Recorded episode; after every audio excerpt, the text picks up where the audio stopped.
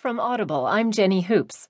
From the Washington Post opinion section, the editorial board writes Donald Trump, scam artist. The Trump campaign believes this editorial is not journalism, it is badgering.